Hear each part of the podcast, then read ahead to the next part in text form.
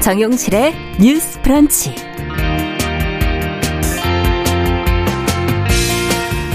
안녕하십니까 정용실입니다. 겨울철이 다가오면서 이 난방비 걱정하는 분들이 많아졌습니다. 주택용 온수, 뭐 난방요금, 등유값이 오르면서 취약계층, 농가의 부담이 커지고 있는데요. 자, 가격이 계속 이렇게 오르게 되는 건지, 또 왜 이렇게 오르는 건지, 에너지 빈곤층을 위해서 그러면 어떤 대책이 필요할지 같이 한번 생각을 해보도록 하겠습니다. 네, 최근 서울시가 여의도의 국제 여객 터미널 서울항을 만들어 복합 문화 관광 명소를 조성하겠다고 밝혔습니다. 서울항은 이 오세훈 서울시장이 10여 년 전에 추진을 했다가 무산이 됐던 사업인데요. 이번에 이제 다시 추진하게 되는 것이죠. 자, 환경단체들은 이게 정말 필요한 일인지, 환경에 또 어떤 영향을 미치는지 우려를 하고 있습니다. 자, 잠시 뒤 이 문제도 살펴보겠습니다. 자, 11월 17일 목요일 정용실의 뉴스 브런치 문을 엽니다.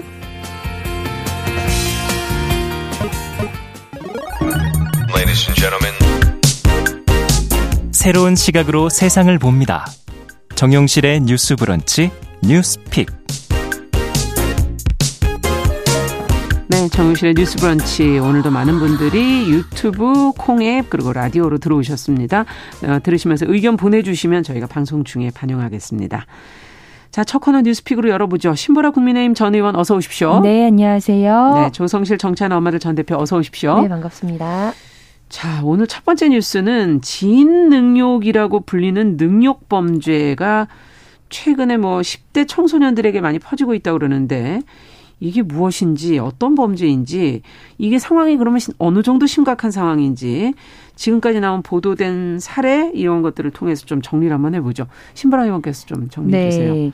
타인의 개인 정보를 일부러 온라인상에 퍼뜨리고 성적 괴롭힘을 유도하는 행위랄지 어, 사진을 영상과 함께 합성해서 음란물을 제작한다 제작하고 유포한다든지 이런 것들을 이제 능욕 범죄라 하는데요. 음. 이게 지인들 사이에서도 벌어지는 걸 지인 능욕 어, 이라고 아. 합니다. 이러한 지인 능욕 범죄들이 10대 청소년들 사이에서 심각한 수준으로 행해지고 있다고 하는데요. 네. 한 사례가 있습니다. 한 초등학생이 모르는 남성으로부터 개인정보를 훤히 꿰뚫는 내용부터 성적 모욕이 담긴 메시지까지 어. 받아서 큰 충격을 받았는데요. 네. 알고 보니 같은 학교 친구가 10대들이 쓰는 익명 앱에 그 피해 학생의 사진, 이름, 전화번호까지 올려서 어. 노골적인 능욕을 유도한 것 때문 이었습니다. 그렇군요. 네, 결국 학교 폭력 조사를 거쳐서 교육청이 이 두 학생 간의 접촉을 금지하고 음. 가해 학생에 대해서는 20시간 심리 치료를 처분을 한 사례인데요. 네. 어, 이러한 지인, 지인, 지인 능욕 범죄는 온라인상의 신종 디지털 범죄의 유형이기도 합니다. 음. 어, 지인 능욕 범죄는 주로 지인이나 일반인, 연예인과 같은 그런 유명인들의 특 정인 사진 영상을 피해 대상자의 성적 수치심을 유발하는 형태로 합성 아. 편집해서 유포하는 범죄로 알려져 있었는데요. 네. 2020년 당시 그 엠번방 사건들 기억하실 그렇죠. 거예요. 예. 그 사건 이후에 이 특정인의 얼굴을 합성해서 성적인 사진 영상들을 그런 제작하는 걸 딥페이크라고 음. 하는데 그 딥페이크 음란물 피해 사례에 대해서도 처벌하는 규정을 그때 당시에 신설을 했습니다. 네. 그래서 이제 성폭력 범죄 처벌법 에 따라서 어 징역 5년 이하 혹은 음. 5천만 원 이하의 벌금형을 이제 처하게 됐는데요. 네. 이런 딥페이크에 대해서는 이제 처벌을 하게 되니까 최근 영상이 이런 영상물 제작 유포가 아니라 음. 지인을 능욕해 달라는 요 요청을 하는 게시물을 올리고 음. 혹은 사진을 보여, 보내주면 능욕을 해주겠다는 게시물도 올라오고요. 아. 또 사진과 함께 피해 대장, 대상자의 개인정보를 유출시켜서 사생활을 침해하는 어떤 스토킹이랄지 네. 사생활 침해 행위가 일어나거나 능욕방이라고 하는 그룹 채팅방을 만들어서 어. 평범한 사진이나 영상 오히려 올려놓고 폭력적인 어떤 성희롱 발언들을 주고받는 음. 그런 다양한 형태의 능욕범죄로 자행이 되고 있는 상황입니다. 그렇군요. 근데 또 이러한 행위는 현행법상으로는 성폭력 그런 처벌법으로는 처벌하기는 어려운 아, 법상에 또 사각지대에 예, 있습니까? 네, 네. 있는 상황이라서 이 문제를 어떻게 들여다보고 할 것인가에 대한 아. 논란이 있는 상황입니다. 범죄가 이제 온라인을 통해서 이제 되는 형태로 가면서 네. 좀더 계속 새로운 범죄들이 지금 나오고 있는데 네. 엠번방 사건 이후에 특히 이 디지털 성범죄 문제 어, 능력범죄 문제도 이제 그 사이에 좀 몇 번 거론은 됐었지만 음. 앞서 사례를 얘기해 주신 게 초등학생, 예. 어린 학생들한테까지도 일어난다 그러니까 이게 여러 가지 면에서 걱정이 큽니다. 네. 어떻게 보십니까? 범죄의 심각성, 어떤 문제점이 가장 지금 심각하다고 보세요? 저는 지금 초등학생 사이에서 일어나는 것도 문제고요. 음. 교사를 능욕해 달라는 요청. 음. 그리고 그런데 여교사 중심이겠죠. 그리고 음. 어 학내도 이렇게 아, 학생들을 상담하거나 학교를 전담하는 경찰관들이 있습니다. 음. 그런 여자 경찰관을 능욕해 달라는 요청 등으로 이게 또래 집단을 불문하고 아. 이제 주변에 있는 모든 지인 중에 여성들을 대상으로 하는 이런 지인 능욕 뭐 놀이처럼 이렇게 번지고 있는 음. 범죄 현장에 대해서 좀 교육 현장 입장이나 우리의 입법이 굉장히 미비하다 대응이 음. 그래서 그 부분에 대해서 좀 주목하고 대안을 마련해야 된다고 보는데요. 그러네요. 여기에 대해서 가장 크게 시그널을 주는 거는 결국에 이게 범죄이고 이 범죄를 행했을 때에 여기에 대해서 명확하게 엄중한 책임을 묻는다는 것에 대한 학습이 필요하다고 생각합니다. 음. 그러니까 처벌이 능사는 물론 아니고 예를 들면 미성년자들의 이제 참혹한 범죄에 대해서 어떻게 우리가 규정하고 대응할 그렇죠. 것인가 이 연령에 대해서는 사실 저는 연령을 인하 그러니까 낮추는 거에 대해서는 반대하는 편이거든요. 음. 이제 다만 예, 자기 나이에 맞게 현재의 법령 규정 하에서 우리가 양형 기준이라든지 이런 부분에 대해서 대폭 음. 상향된 조치로 음. 법적 최고형을 뭔가 내린다든지 이런 방식으로 성인이든 청소년이든 할 것 없이 타인의 삶을 파괴하고 음. 성적으로나 또 아니면 개인 정보를 이용해서 그렇죠. 이렇게 폭력을 행하는 거에 대해서 대가가 따른다는 것을 보여줘야 한다. 음. 좀 주목하고 싶은 건요. 최근에 열렸던 그 그 손정우라고 혹시 기억하시는지 예전이죠. 네, 좀. 네. 근데 네. 이제 항소심이 최근에 열렸거든요. 아. 그래서 이제 온라인 사이트에 여러 가지 특히 아동 성착취물이나 이런 것들을 올려서 전 세계적으로 전 세, 네, 배포하고 미국에서 감금이 됐었죠. 네네. 네. 그래서 네, 이제 국내로 됐다. 다시 송환을 해서 처벌을 받았는데 이제 외국 같은 경우에서는 뭐 어차피 결국 자기의 생을 훨씬 뛰어넘는 몇백형 형 음. 나올 것이다라고 이제 어뭐 여러 가지 추정을 했지만 국내로 들어와서 처벌을 받았을 때 굉장히 미비한 처벌에 불과할 그랬죠. 것이라는 우려가 컸습니다. 네. 그런데 최근 11일 열렸던 항소심에서 이제 1심과 비교해 양형 조건의 변화가 없다면서 4억 원 상당을 암호화폐 계정과 아버지 명의 계좌 등으로 세탁해서 현금화한 혐의가 있었는데요. 예. 도박을 했다든지. 음. 그런데 이런 범죄 수익 은닉 혐의에 대해서 징역 2년, 네. 도박 혐의에 대해 벌금 500만 원 정도를 처벌받았습니다. 어. 근데 이제 이거에 대해서 발생하게 된 그 수익금 자체가 사실은 그런 불법 사이트들을 이용했고 성범... 그다음에 뭐 예, 거기에서 네. 좀 횡행했던 것들이 디페이크를 뭐 활용한 음. 거라든지 아니면은 지인이나 뭔가 아동에 대한 성 그렇죠. 불법 착취물이라든지 불법 영상이라든지 음. 이런 것들이 배포가 됐던 거거든요. 그런데 현장에서 이제 교사들이 어떤 프로그램들을 통해서 음. 이제 이런 디지털 성범죄에 대한 위험이라던가 혹은 음. 심각성을 가르치는 것도 굉장히 중요하고 필수적이라고 보지만 음. 그 외에 뉴스나 내가 주변 사회를 둘러봤을 때 이러한 디지털 성착취를 유도하거나 음. 어, 자기가 직접 범하는 사람들에 대해서 어떠한 처벌이 이루어지는지를 보는 그렇죠. 것도 굉장히 중요하다고 봅니다. 근데 그 음. 부분에서 우리 사회가 굉장히 미비한 대응을 하고 있다. 그래서 음. 이런 것들을 고발하거나 감 시하고 모니터링하는 것도 대체로 민간에서 하고 있거든요. 네. 국가가 적극적으로 주도하고 나서야 하는 영역이라고 봅니다. 네. 특히 그 범죄에 대한 처벌을 어떻게 할 것이냐, 양형 기준 같은 걸 좀 더 높이면서 제대로 해야 된다라는 지적을 해주셨어요. 어떻게 보세요, 신보라 의원께서? 네, 이게 음. 뭐 지인 능력, 뭐 능력 범죄 이게 청취자분들에게도 처음 듣는 말씀일 음, 수도 있어요. 낯선 분들도 뭐 계실 네. 것 같아요. 실은 저한테도 조금 낯선 개념이긴 음. 했거든요. 근데 이 범죄가 언론 기사를 좀 찾아봤더니 어 2016년에 이제 지인 능욕이라고 하는 단어로 첫 기사가 있더라고요. 아. 거기서부터 이제 꾸준히 지적되어 온 범죄로 보이는데 지금 벌써 그러면 6년여가 흐른 예, 거네요. 그 첫 기사가 예. 지인 사진을 음란 사진과 합성해 주는 트위터 계정이 다수 있다는 음. 그 주의를 당부하는 기사였어요. 그러니까 실은 그때 이후로부터 꾸준히 실은 증가해 오고 네. 또그 양태가 굉장히 다양해진 이제 디지털 범죄인데 이게 디지털 성범죄 피해자 지원센터가 지원한 그런 지능력 피해 건수가 2018년에는 177건이었고 네. 이게 계속 증가해서 2019년에는 417건으로 두 배가 늘었다고 합니다. 음. 근데 이게 디지털 성범죄 피해자 지원센터는 성폭력 그 이제 피해자 보호법에 근거해서 지원을 하는 그렇죠. 센터이기 때문에 지인 능력과 관련한 건 실은 지금 이 보호법의 보호를 받지는 못해요. 예. 그러니까 이 건수도 어 성범죄에 따른 피해에 이것까지가 아마 추가되어 있어서 지인 음. 능력이 음. 아마 추가되어 있어서 보호를 받은 사례이기 네. 때문에 지인 능력으로만 보면 실은 엄청난 건수가 더 많을 네. 것이다라고 보여지고요. 음. 특히 이제 그 유명인을 상대로 한 원래 합성 음란물 사진 음. 그런 디페이크 영상이 사회적 문제가 되고 이게 네. 처벌 규정도 마련이 되니까 이게 이 범죄 행각은 그대로 있으면서 음. 그 대상이 지인으로 옮겨간 아. 상황이라는 게 저는 가장 큰 문제다라고 네. 보여지고요. 특히나 인터넷에 기본적으로 익숙하고 음. 또 이제 10대들의 특징이 어떤 그들만의 커뮤니티, 음. 어떤 그들만이 사용하는 주로 그런 앱이 있다 보니까 음. 그 10대들이 그러한 커뮤니티 안에서 뭔가 자기가 인정을 받고 음. 또 이제 그런 앱의 특성상 그런 음, 뭐 음란물이지 뭐 올리게 되면 뭐 음. 능욕해달라 뭐 그런 식으로 올리게 되면 뭐 좋아요 버튼도 있고 네. 어 이제 얼마만큼 보고 있는지가 또 이제 수치나 이런 걸로 딱 아, 눈에 보여지니까 그렇죠. 그런 거에 대한 만족감, 희열감, 즐거움 이런 것들이 아. 충족이 된다는 겁니다. 그래서 이런 심리들을 분석한 전문가들에 따르면 네. 그런 문제들이 일정 정도 이 지인 능욕의 범죄에 영향을 미치고도 음. 있다라고 보고 있고요.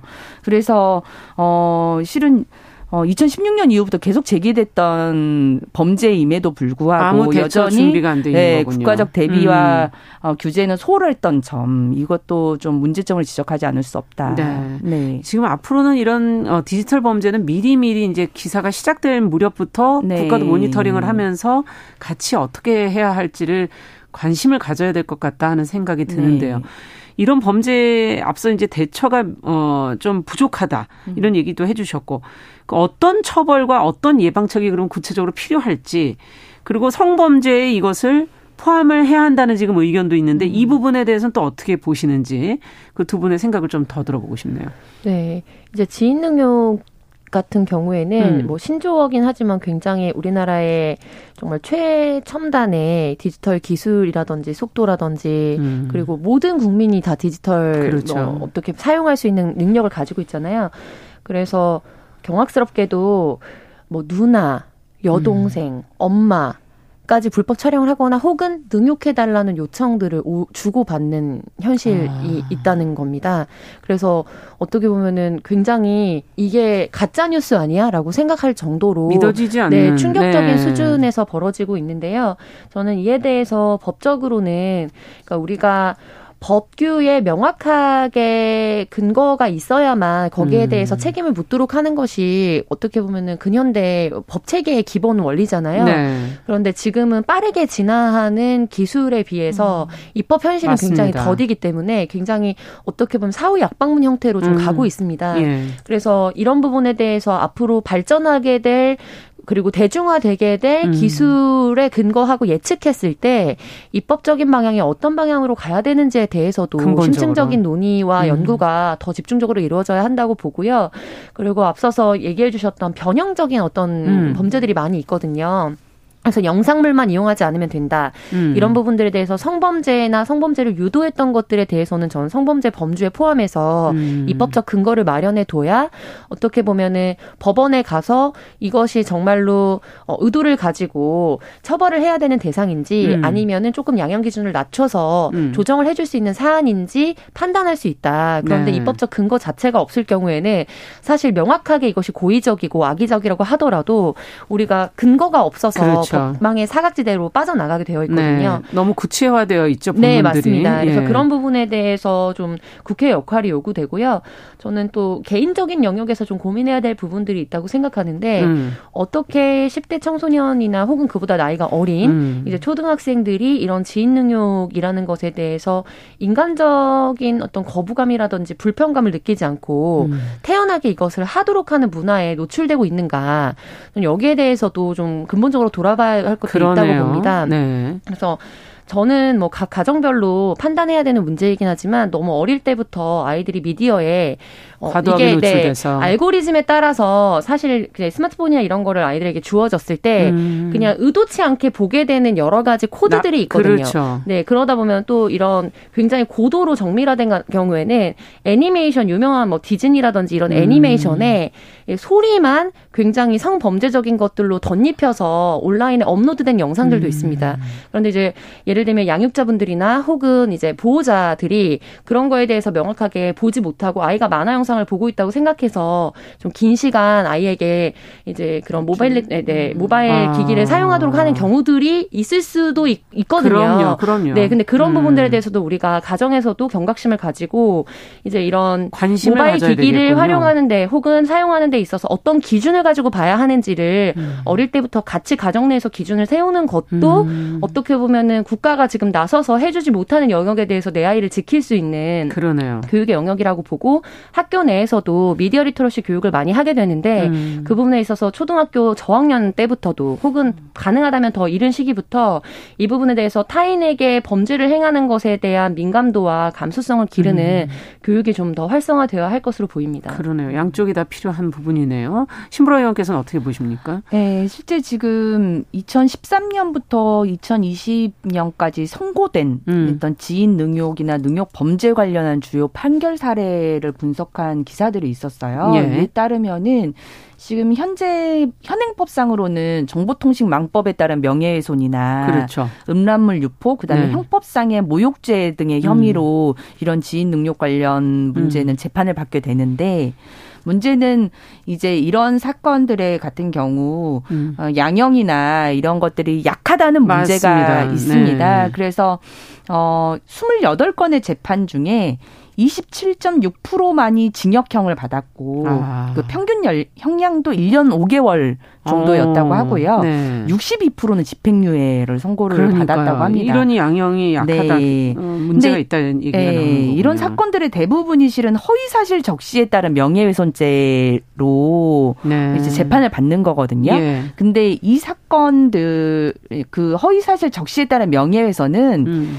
그 양형이 실은 7년 이하의 징역 음. 어, 이- 뭐, 이렇게 되어 있어요. 그런데 음. 실은 평균 형량이 1년, 어, 6개월밖에 안 되고, 그, 그마저도 대부분은 집행유예다라고 음. 하는 점은, 어, 이, 어, 뭐 신종 디지털 범죄에 대한 경각심이 이제 법원 차원에서도 좀 너무 약한 것 아니냐 이런 음. 걸좀 방증해 주는 것 같고요.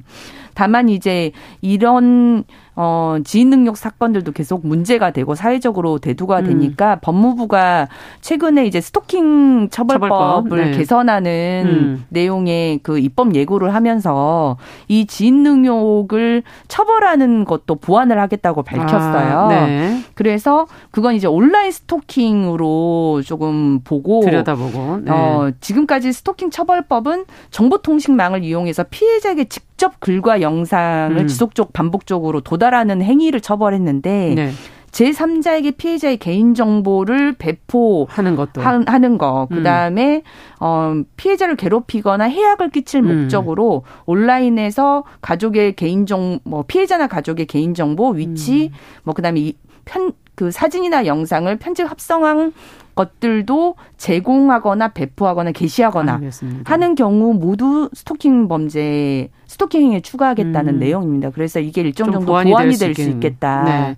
좀 근본적으로 앞서 말씀드린 것처럼 법제도가 지금 기술을 못 따라가는 부분에 대한 근본적 고민이 좀 필요할 네. 것 같고요. 지금 이영민 님께서도 유럽에서는 스마트폰 노출을 만 3세까지는 굉장한 주의를 기울이고 있다고 하는데 어, 이 부분에 대한 것도 우리도 좀 고민이 필요한 것 아닐까 하는 그런 생각도 네. 해보게 됩니다. 자, 오늘 첫 번째 뉴스는 여기까지 저희가 보도록 하고요. 두 번째 뉴스로 좀 가보겠습니다. 이제 날이 조금씩 이제 추워지면서 이 등유값 또 주택 난방 요금 이게 지금 뭐 물가도 오르고 기름값도 오르고 여러 가지 상황 속에서 취약계층, 농가, 서민들의 고충이 지금 커지고 있다는 보도들이 이제 나오고 있습니다. 얼마나 오른 것인지 어떤 우려들이 지금 나오고 있는 건지 저희가 좀 들여다보면서 이 문제도 같이 한번 고민해 보죠. 네. 소비자 물가가 굉장히 많이 오르면서 이제 그 외에 여러 가지 전기가스 요금도 오르고 무엇보다 전 세계적인 정세와 또 전쟁 상황 등과 맞물려서 네. 난방 연료로 쓰이는 등유 가격 역시 인상돼서 음. 좀 어려움을 겪고 있습니다.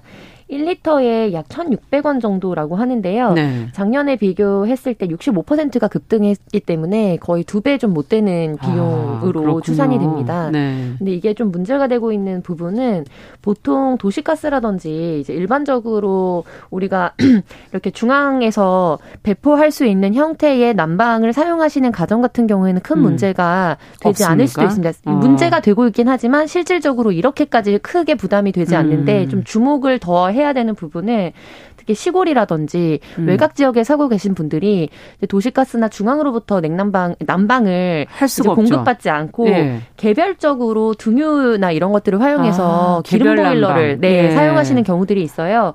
그런 경우에 뭐 예를 들면 충북 지역을 기준으로 생각했을 때뭐 네. 등유 한 드럼에 32만 원 정도라서 어떤 경우에는 서울에 있는 가족 집으로 겨울을 나기 위해 이제 가시는 경우들도 아. 있고 실질적으로 뭐 100만 원, 200만 원 가까운 난방비를 난방비가 네, 들여야 하는 경우들이 생긴다. 그래서 음. 이런 부분에 대한 대책이 필요하다는 거고요.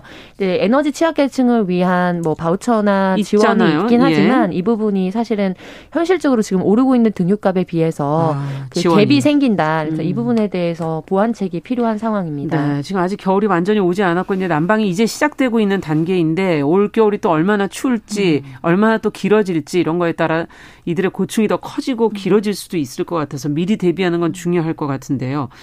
에너지 요금이 그래도 우리가 이제 다른 나라에 비해서는 좀 낮은 편이라는 게 대체적인 평가인데, 어, 지금 큰 폭으로 인상돼서 아까 등유가 65%가 급등했다 그러니까 얼마나 놀랍습니까? 이렇게까지 올려야 되느냐 하는 지금 불만도 있고 이 어, 어떤 유류세라든지 세금이라든지 이런 다른 형태로 이거를 어, 좀 낮춰줄 방법은 과연 없는 건지 네. 어, 어떻게 보십니까 두 분께서? 우선 저도 좀 깜짝 놀라긴 했어요. 음. 근데 이제 이, 어, 난방 요금이랄지, 아니, 등유 요금이랄지, 이 음. 요금이 올라가는 것이 기본적으로 우선 원가가 급등하기 때문에 그렇죠. 그 원가가 급등하면 우선 기본적으로 오를 수밖에 없는 상황이고, 네. 특히나 이제 우크라이나, 우크라이나 전쟁 때문에 국제 에너지 가격 자체가 이제 폭등을 하고, 음. 또 지금 뭐 산유국 협의체가 원유 생산량 자체를 또 감산하기로 하면서 음. 그에 따른 이제 가격이 또 오르는 거죠. 아, 양상도 예상이 된다고 해요. 음. 근데 이제 원가의 가격 상승에 우리나라는 이제 그 원유들의 세금을 매기는 방식이니까요. 네. 그래서 지금 정부가 특히 이제 LNG 액화석유 가스에 대해서는 세금을 전혀 부과하지 않도록 지금 아, 시행을 하고는 예. 있는 상황입니다. 그래서 매달 1,400원의 가스 요금 인하 효과는 있다고 하는데 네. 이제 문제는 등유예요. 문제는 등유인데 등유는 이제 개별 소비세를 부과하는 방식이라는데 아, 개별 소비세. 그게 지금도 휘발유나 뭐 경유에 비해서는 뭐 리터당 60몇 원밖에 부과가 되고 있지를 않 원래 그러니까 예, 영향이 맞습니다. 없군요. 별로. 네, 그래서 예. 그걸 인하폭을 줄인다 하더라도 아. 그게 소비자에게 미칠 영향은 그렇게 크지가 않아서 그 효과가 좀 미미할 것이다라고 하는 게 있기 때문에 어. 다른 대안들을 좀 강구할 필요성은 분명히 있다. 특히 말씀하신 것처럼 올해 기상청 예보가 예. 예. 올겨울이 좀 더 많이 추울 것으로 예상이 된다고 해요. 어. 그렇기 때문에 여러 다른 대안들을 좀 강구해서 특히 취약계층에 대한 지원을 좀 강화해야 될 필요성이 있겠다라고 보여집니다. 그렇군요. 등유는 개별 소비세인데 이거 자체가 원래 부과되는 네. 게 너무 적기 때문에 예. 영향이 별로 없다. 어떻게 보세요? 네, 에너지 바우처가 좀 음. 집행이 되고 있어서 예를 들면은 취약계층 기준으로 해서 약 15만 원 정도를 지급하는 음. 것으로 예산이 책정되어 있는데 네. 전년도 같은 경우에도 그 중에 6, 70% 가까이가 집행이 되지 않았던 것으로 또 파악이 되더라고요. 집행이 되지 네, 않았어요. 그래서 실질적으로 에너지 취약계층이 누구인지 명단이나 이런 게 잡혀 있는 것은 아니잖아요. 어. 부양 가족이 있거나 이랬을 때는 제외가 되기도 제, 하고 예, 그렇죠. 그래서 현장에서 실질적으로 에너지 바우처가 음. 필요한 가정과 며칠 낭비되는 부분도 좀 문제가 되고 있다고 합니다. 자, 요 얘기 조금 뒤에 저희가 좀 더 어, 제대로 좀 더 해보도록 하죠. 11시 30분부터 지금 일부 지역에서는 해당 지역 방송 보내드리고요. 저희 뉴스 브런치 뉴스픽 계속 이어가겠습니다.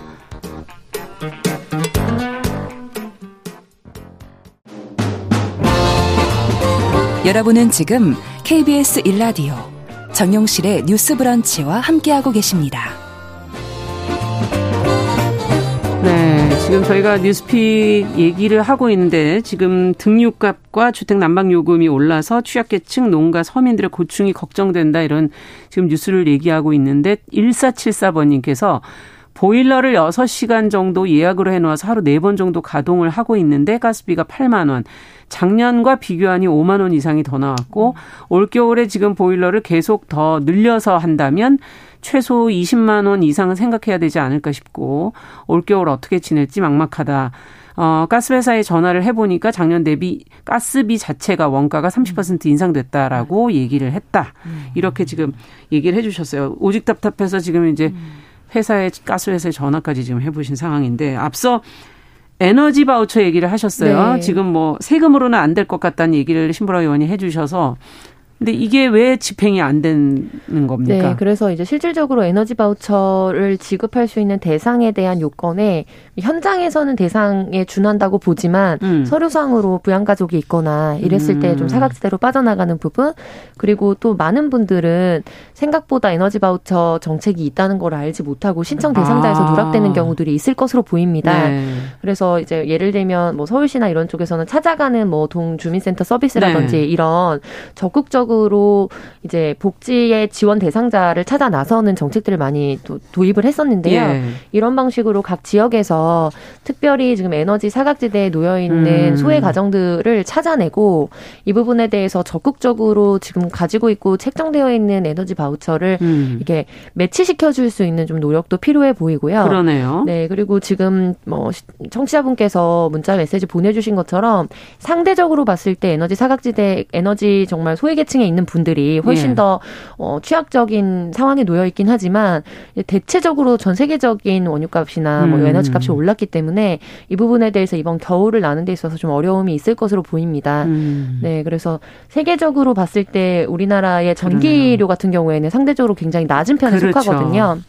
그리고 기후위기에 대응해서 전기료 인상이 필요하다고 보고 있지만 이 부분에 대해서는 점차적으로 산업용 전기를 음. 먼저 올린다든지 이런 방식으로 가계 부담은 점진적으로 부담하는 방향으로 가야 하는데 음. 지금 이번 겨울이 특별히 어려운 시기가 될 것으로 보입니다. 아, 어떻게 생각하세요? 지금 에너지 바우처 얘기를 해주셨는데 네, 저도 이게 에너지 바우처가 1인당으로 보면 1인 음. 가구 기준으로는 10만 7,600원. 그럼 음. 4인 가구 기준으로는 25만 3,500원이 이제 최대 액 수예요. 아, 이게 이- 어, 사람에 따라 조금씩 차이가 있군요. 예, 네. 그렇죠. 그러니까 어 아까 조 조선일 대표님 말씀하신 것처럼 음. 만약 1인 가구 기준으로 바우처로 이걸 뭐 등유를 구입한다. 그렇죠. 그러면 반드럼도 못 미치는 거예요. 그러니까 아.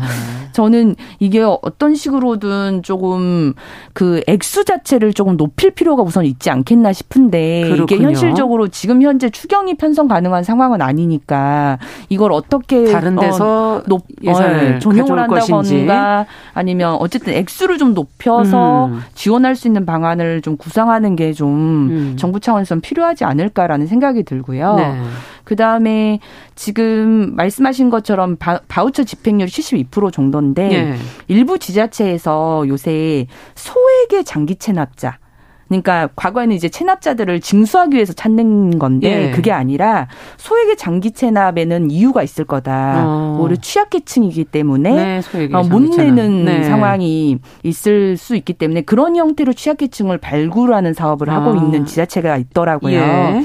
이런 방안을 통해서 겨울철 난방비가 없어서 쩔쩔매는 취약계층들을 발굴해서 지원하는 노력이 음. 된다면 집행률을 끌어올릴 수 있지 않을까라는 음. 생각이 들고 그러네요. 정부 바우처 사업 외에 지자체가 자체적으로 취약계층 연료를 지원하는 사업을 하고 있는 곳도 있습니다. 그러니까 이중으로도 받을 수 있다는 예, 얘기인가요? 맞습니다. 어. 그래서 최근에 경북도하고 경주시가 유가 상승으로 어려움을 겪는 어업인들을 위해서 음. 면세유 인상분에 대한 보조금을 지원을 하는 것으로 결정을 했다고 해요. 예. 이런 것처럼 도의와 시비를 새롭게 매칭을 해가지고 그 뭐 농사 짓는 그런 농가들한테도 지원하는 네. 방안도 수립한다면 좋을 것 같다는 생각이 듭니다. 네. 아무래도 지금 농가 얘기해 주시니까 네. 지금 비닐하우스 네. 등유로 쓰는 맞습니다. 거 아닌가요? 거기서? 네, 비닐하우스라든지 예. 아니면은 이제 반찬 가게나 이런 식당에서 또 음. 어, 기름을 사용하시는 경우들이 있고요. 저도 같은 포인트를 이제 말씀 마지막으로 드리려고 했는데 우리나라가 갖고 있는 강점 중에 하나는 지방자치가 많은 부분 활성화되어 음. 있다는 건데 많은 정책 대안을 얘기할 때 이제 중앙으로만 많이 이야기가 음. 쏠리거든요. 그런데 이렇게 당장 코앞에 둔 문제에 있어서 음. 가장 대응을 발빠르게 할 수 있는 데는 지자체죠. 저는 기초지자체라고 보고요. 아. 그래서 기초지자체 시의원분들과 또 시장 군수 분들의 역할이 음. 굉장히 지금 필요하고 시급하다. 음. 시군구 의원들이 강력하게 요구하고 또 예를 들면 기초지자체 단체 장의 의지가 있다면 그렇죠. 전용할 수 있는 여러 가지 방법들을 음. 찾을 수 있거든요. 음. 그래서 그 부분에 있어서 정말로 에너지를 쓰지 못해서 고통받는 서민이나 취약계층이 음. 생기지 않도록 하는 노력이 시급한 상황입니다. 네, 앞서 에너지 바우처 액수를 좀 책정된 액수 좀 올려봐라. 또 그리고 장기 체납자 소액의 장기 체납자들을 통해서 이유를 밝히다 보면 어 정말 사각지대 놓인 사람 발굴할 수 있지 않겠느냐 이런 얘기 해 주셨는데 또 다른 대안이 끝으로 더 네. 있을까요? 아니요, 저도 그 음. 대안이 가장 좀 음. 현실적으로 왜냐하면 지금은 그 내년도 예산을 그렇죠. 수립하고 결정하는 단계여서 음. 현재 상태에서 지금 당장 어 이번 달부터 한 내년 2월까지 날 수 있는 그렇죠. 그걸 지원하려면 예산을 빠르게 수립하여서 집행할 수 있는 방안을 찾는 게 음. 급선무이기 때문에 어, 기초 지자체 단위에서 특히 음. 농가나 어민들이 있는 가구에 네. 어, 지원할 수 있는 방안을 강구하는 것들을 강력하게 추천합니다. 네. 전 뉴스픽 조성실 정치한 엄마를 전 대표 신보라 국민의힘 전 의원 두 분과 함께 어, 이야기 나눠봤습니다. 오늘 말씀 잘 들었습니다. 네, 감사합니다. 감사합니다. 남성의 입장에서 여성의 입장을 이해하는 그래서 사실 이 역지사지의 태도가 한국 사회로 지금 필요한 것이 아닌가. 그 어떤 사람들은 삼루에서 태어났으면서 자신이 삼루타를 친 것처럼 생각하며 살아간다라는 음. 말이 있어요. 해충이다, 이충이다. 이거는 네. 순전히 사람의 그 아. 그 잣대로 이야기를 하는 거예요. 음. 곤충이 우리 사람보다 몇억 년 먼저 지구에 나왔거든요. 세상을 보는 따뜻한 시선. 정용실의 뉴스 브런치. 네, 정용실의 뉴스 브런치 듣고 계신 지금 시각 11시 37분입니다. 필환경 시대를 맞아서 저희가 기후변화와 직결된 환경 이슈들 계속해서 살펴보고 있습니다. 환경하자 서울환경연합의 김자연 활동가 전화 연결돼 있습니다. 안녕하세요. 네, 안녕하세요. 네, 오늘은 뭐 서울항에 대한 이야기를 어, 해주신다고요. 네. 음. 부산과 인천 등 우리나라에는 많은 항구와 항만이 있죠. 그렇죠. 선박처럼 큰 배가 정박을 하고 사람들이 타거나 뭐 화물의 하역이 이루어지는 곳을 우리는 보통 항구라고 부르는데요. 네네. 뭐 5천 톤 규모의 크루즈선이 정박할 수 있는 항구를 서울에 조성하겠다고 음. 하는 일명 서울항 조성 사업에 대해서 오늘은 좀 말씀드리고자 합니다. 네. 5천 톤의 선박이 드나드는 한강. 어, 뭐 말로만 들어서는 가능할까 이런 생각도 드는데 뭐 그렇게 깊은가 이런 생각도 들고요. 실제로 네. 어떻습니까? 어, 사실 이렇게 서울항을 만들겠다는 논의는 처음이 아니고요. 음. 2007년부터 시작되었는데요. 한강 르네상스라고 혹시 기억을 하시는지 모르겠어요. 네. 네, 이 논의 중에 하나였던 이 서울항은 서울의 중심을 흐르는 한강과 경인 운하, 그러니까 뭐 김포, 부천, 인천을 서로 잇는 음. 어, 운하를 만들 운하를 이용해서 여의도와 용산에 국제 여객선이 정박할 수 있는 터미널을 짓겠다. 음. 그래서 항구 도시 서울을 만들겠다는 게 이 서울항이라는 아이디어의 첫 등장이었습니다. 네. 네, 뭐 수상 교통 체계를 확립을 하고 해외 관광객을 유치해서 지역 경제 활성화를 도모하겠다는 것이 목적이었는데요. 예. 뭐 그때 계획에 따르면은 뭐 국제 관광 여객항뿐만 아니라 주변에 요트 계류장도 만들고 중랑천과 청계천에 소형 선박들이 드나들 수 있게 하겠다라는 음. 조성 사업 뭐 조성 계획까지 나오기도 했었는데요. 뭐 사실 좀 당연하게도 사업성이 없다는 판단으로 2012년 백지화가 되었던 이 서울항 조성 사업이 최근 다시 논의 되고 있습니다. 네. 일명 한강 르네상스 시즌 2를 해보겠다는 말이죠. 네, 뭐 서울이 사실 뭐 해외 관광객들이 많이 찾아오고 한강 주변 공원도 잘 돼 있어서 또 문화 시설도 잘 돼 있어서 어.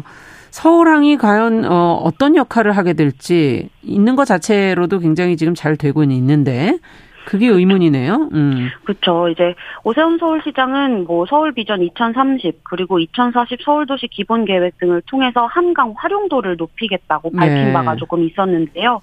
이 서울항이 실제로 서울 한강을 활용도를 높일 수 있을지 뭐 경제성과 안전성, 환경성에는 문제가 없는지는 좀 꼼꼼히 따져봐야 될 문제입니다. 네. 네. 먼저 이제 어, 한강과 경인 아라를 오가는 유람선은 사실 올해부터 시범 운항을 시작했습니다. 음. 그렇지만 여의도의 선착장의 길이가 너무 작은 관계로 1,000톤의 크루즈도 머물지 못하고 회항을 해야 되는 실정이라 네. 이걸 확장하는 추가 예산이 필요한 상황이고요.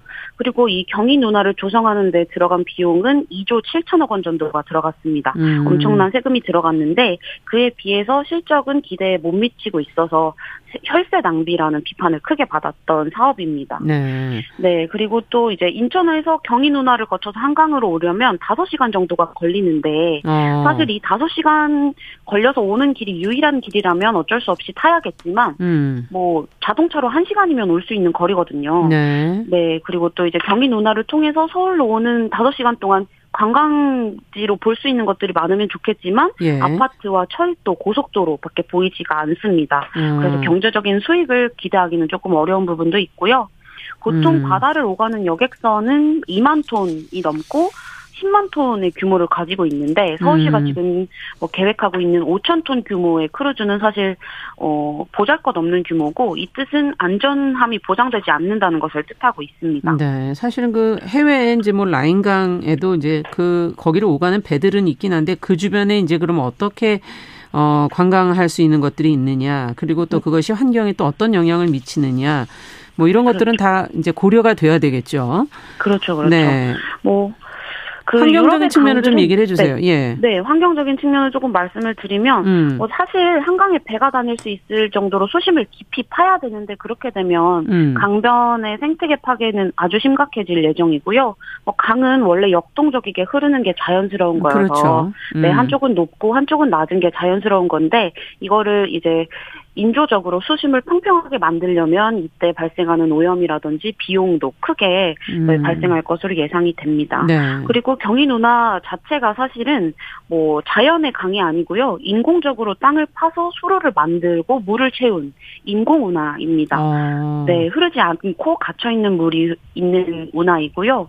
이 운하가 시작되는 지점이 이제 김포 쓰레기장인데 주변에 쓰루, 주변 수도권의 쓰레기들을 매립하는 곳입니다. 예. 그래서 이제 매립하는 쓰레기에서 발생하는 가스를 내뿜는 관들이 이제 이 경인 운하가 시작되는 지점에 있고요. 어. 그래서 이 운하의 물은 그 쓰레기가 내뿜는 가스를 머금고 있고 이제 흐르지 않고 갇혀서 썩은 물이 흐르는 강이 바로 경인 운하입니다. 예. 이 물을 타고 이제 서울에 온다는 게 사실 뭐 어떻게 환경적인 측면에서 가능하고 이걸 생각하고 있는지는 사실 모르겠는데 네. 어쨌든 이런 서울항과 같은 대규모 토건 사업은 필연적으로 환경 오염을 야기하는 건 분명합니다.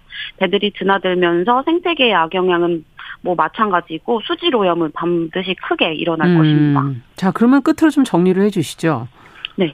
서울 시민의 식수는 100% 한강에서 나옵니다. 이 말은 한강의 자연성과 생태계 보전은 동식물뿐만 아니라 서울 시민들, 우리 인간들에게도 필수적이고 가장 우선해야 될 부분이라는 뜻입니다. 예. 이런 조성 사업들을 계획하고 실행할 때 자연을 꼭 파괴해야만 하는지, 음. 훼손하지 않고 우리가 할 수 있는 방법은 없는지 우리는 꼭 고민을 해야 됩니다. 네. 어, 강은 강으로 둘 때 가장 완전하고 자연스럽습니다. 이 말은 이제 인간에게도 이 상태가 가장 좋은 상태라는 뜻입니다. 네. 어떤 한강의 모습이 지금의 우리에게 그리고 서울에게 미래 세대에게 필요한지 우리는 고민해야 할 때입니다. 네, 그러네요. 환경하자. 오늘은 서울항과 관련해서 우려되는 점은 없는지 서울 환경연합의 김재현 활동가와 이야기 나눠봤습니다. 말씀 잘 들었습니다. 감사합니다. 네, 감사합니다.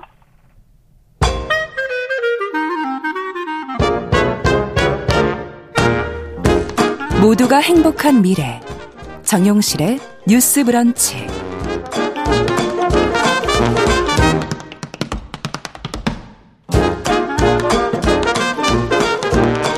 네, 정용실의 뉴스 브런치 듣고 계신 지금 시각 11시 44분입니다. 자, 이번에는 서점 편집자의 세심한 안목으로 고른 좋은 책 소개해 드리겠습니다. 동네 책방, 오늘은 책방 사춘기 유지연 대표와 함께 하도록 하죠. 어서 오세요. 네, 안녕하세요. 어, 오늘은 어떤 책 읽어볼까요? 네, 오늘 소개할 책은 김혜진 작가의 경청입니다. 음. 이 표지에 고양이의 모습과 제목이 참 잘 어울리는데요. 아, 그러네요. 그렇죠? 음. 듣고 있는 모습을 하고 있는 고양이가 그려져 아. 있는데요. 어, 김혜진 작가는 딸에 대하여와 9번의 L이라는 작품으로 만나보신 독자분들이 많이 계실 거예요. 예. 2012년 등단 후 근 10년 동안 문단과 대중에게 큰 지지를 받는 젊은 작가이고 문학동네에서 발행되는 젊은 작가 수상작품집에도 음. 작년과 올해 연이어 이름을 올렸고요. 이 특히 딸에 대하여라는 작품은 엄마가 딸과 딸의 동성 연인과 함께 살게 되면서 이 혐오와 배제로 이루어진 세계를 좀 가까이서 마주하고 음. 이해받지 못하는 관계에서 서로가 속한 세계로 다가가는 과정을 좀 이렇게 섬세하고 현실적으로 그려낸 작품으로 음. 이 올해 4월에 프랑스 출판사인 갈리마르에서도 출간이 되었고 그렇군요. 네, 전 세계 16개국 언어로 번역되어서 이 국내뿐 아니라 세계적으로도 주목받는 작품이자 작가입니다. 아. 이 김혜진 작가는 주로 표준 밖의 인물들을 음. 다루면서 좀 타인을 이해하는 시선과 가능성에 대한 이야기를 주로 풀어오고 있는데요. 네. 오늘 소개해드릴 책 경청도 이 김혜진 작가의 일곱 번째 책이고 어. 또 다섯 번째 장편 소설이에요. 예. 이 내용을 약간 말씀드리자면 전 국민에게 사랑받던 심리상담 전문가였던 주인공이 이 말 한마디로부터 시작되어 걷잡을 수 없게 된 사건으로 인해 인생의 끝을 경험하던 중 자신의 삶에 들어온 뜻밖의 존재들로 인해 다시 진짜 자신의 모습을 마주하게 되는 이야기입니다. 네, 그렇군요. 경청이라는 것은 뭐 귀 기울여 저희가 네. 듣는다 이런 의미인데 어, 뭔가 이 안에 그 우리에게 좀 귀 기울여 들을 만한 메시지가 있지 않을까 하는 그런 기대도 하게 하는 그런 제목이기도 하거든요. 네.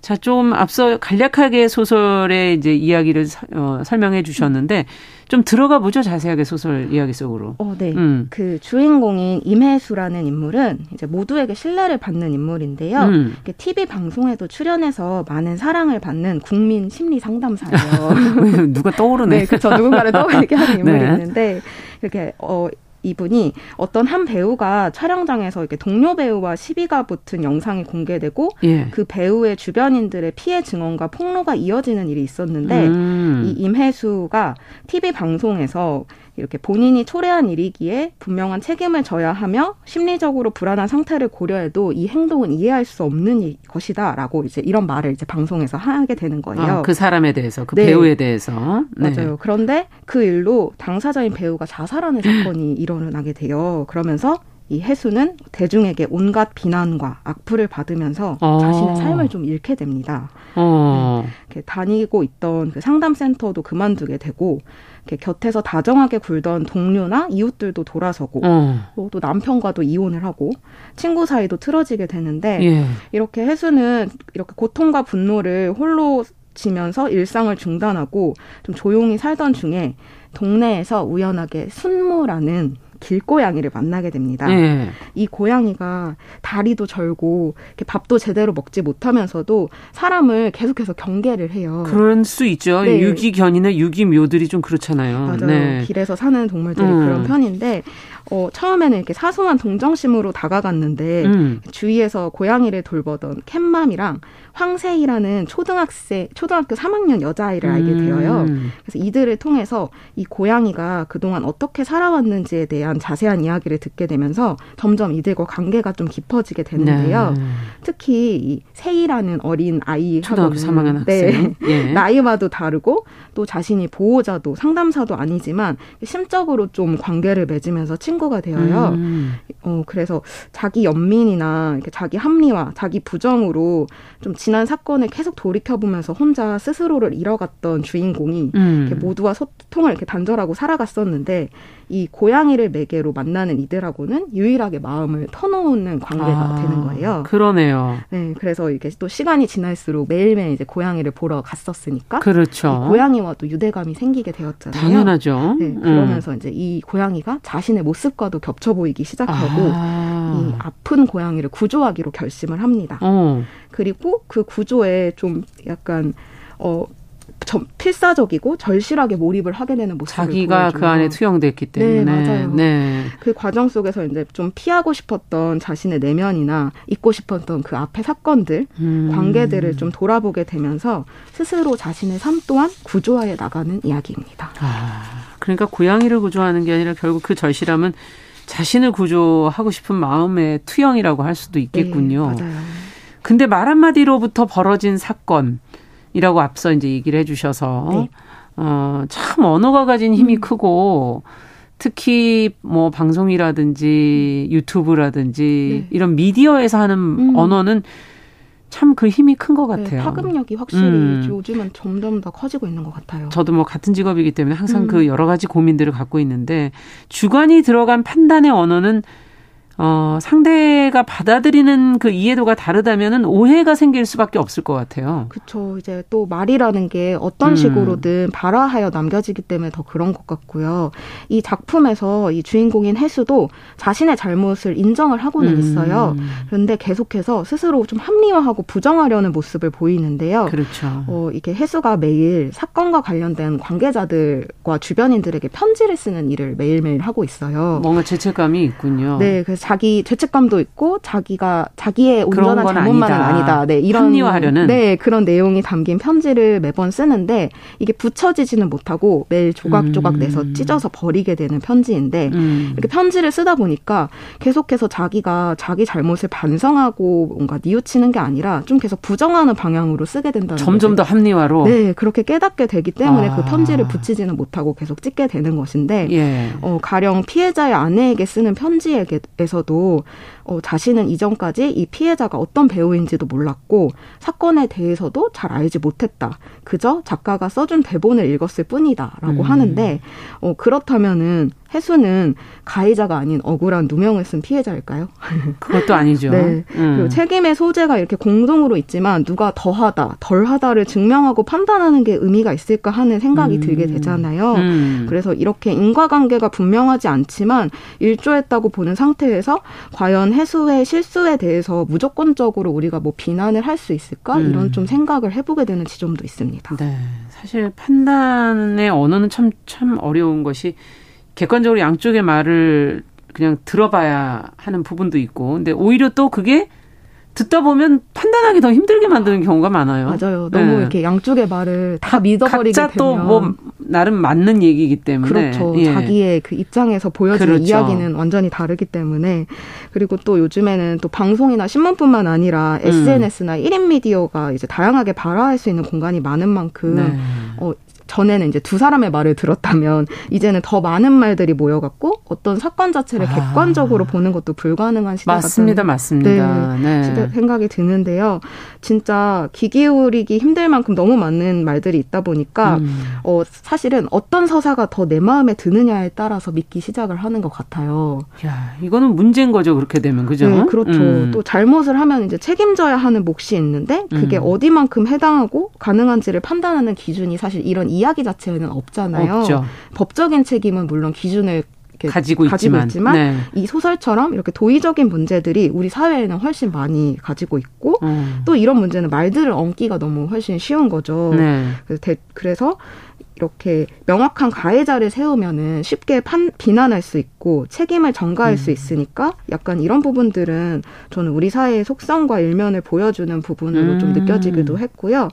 그리고 또 이렇게 사회적 무리를 일으키거나 음. 이렇게 말과 행동으로 잘못을 하는 공인들이 음. 주로 이제 사과문을 게재하시잖아요. 요즘에는 예, 그 인터넷상에 맞아요. 네. 그리고 약간의 자숙을 통해서 이제 반성이 이렇게 증명되는 어떤 그런 아. 시스템이 있는데 네. 소설에서 이런 대목이 있어요.